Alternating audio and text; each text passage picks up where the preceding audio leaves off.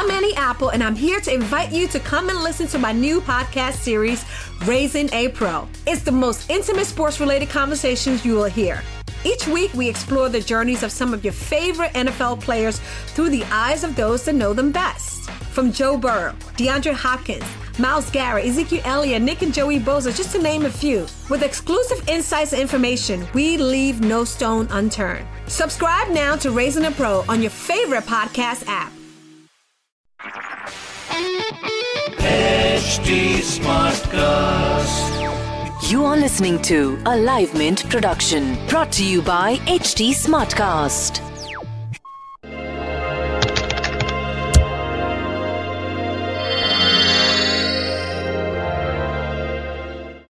Welcome to Mint Views. Today we shall be discussing Infosys, the company that's in the eye of a storm. SEBI, the Securities and Exchange Board of India, has taken suo moto notice of the whistleblower complaints against the company's top management, in particular the CEO, Salil Parekh, and the CFO, that's the Chief Financial Officer, uh, Niranjan Roy.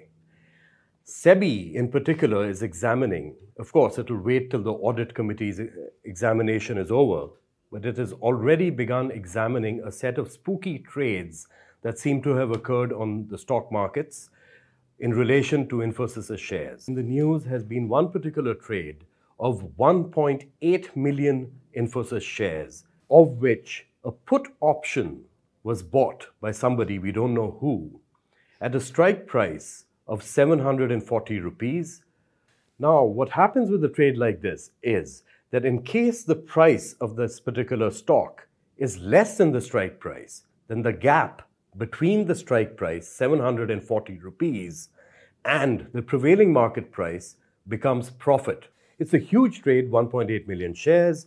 Does this mean that somebody had a whiff of what's going on, had a whiff of what's happening at Infosys, knew about the whistleblower complaints, and is this a potential scandal that SEBI needs to unearth? That's what we're going to talk about today. Uh, Anant, what do you make of this?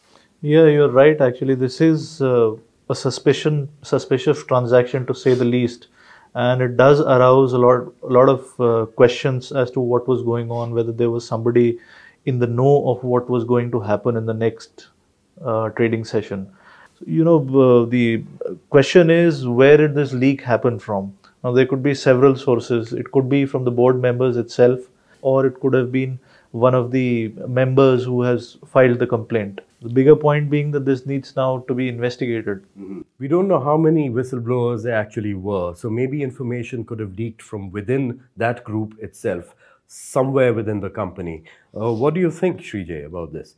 Uh, you see, it appears to be a fishy transaction also in the context of the fact that only recently uh, Infosys came out with its uh, second quarter numbers.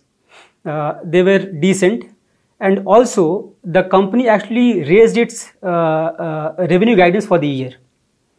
Uh, this should have kind of you know led to a rise in stock prices.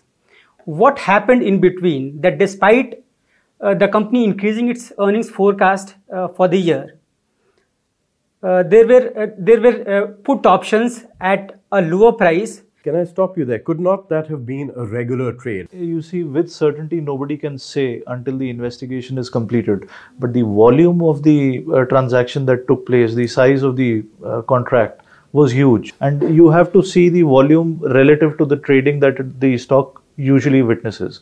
And this number for this particular stock was huge. So, so it's it's not something that happens every day. But there might be other angles to this. Could this be a strategy of somebody within the group precipitate a crisis and then make money of it? Is, is that a possibility at all over here? This cannot be ruled out uh, right now, actually, because uh, as we know, these so called ethical investors have not revealed themselves. We are not sure whether they were actually, because they were privy to the information, whether or not they were actually front running in the sense that they they kind of you know put bought put options or uh, took undue positions or unusual positions in the in the Infosys shares. You think this is hurting the image of the company on the whole, and how badly would that be? Shrija, what do you think? The development of the whistleblowers company, which sort of gave, gave very specific you know uh, components that they have um, voice recordings and emails that shows evidence of this fishy transaction as you all have said definitely dented the company's image and as we know invest infosys does have a very vulnerable reputation to uphold so should i mean the investigation should be uh, you know completed as soon as possible so that the investor confidence at least gets restored so we think we need to get to the bottom of this right away well not right away as soon as we can find out what's happening over here uh, one issue is the allegations against the particular managers of the company. This particular thing about the insider trading charges, potentially, or whatever it is, the suspicion of insider trading, only muddies the waters further. Let's hope they sort this out fast because we need a healthy corporate universe and good uh, investor confidence in every single blue chip company. Thank you. This was a Livemint production brought to you by HT Smartcast. HT Smartcast. Apple, and I'm here to invite you to come and listen to my new podcast series, Raising a Pro. It's the most intimate sports related conversations you will hear. Each week, we explore the journeys of some of your favorite NFL players through the eyes of those that know them best. From Joe Burrow, DeAndre Hopkins, Myles Garrett, Ezekiel Elliott, Nick and Joey Bosa, just to name a few. With exclusive insights and information, we leave no stone unturned. Subscribe now to Raising a Pro on your favorite podcast app.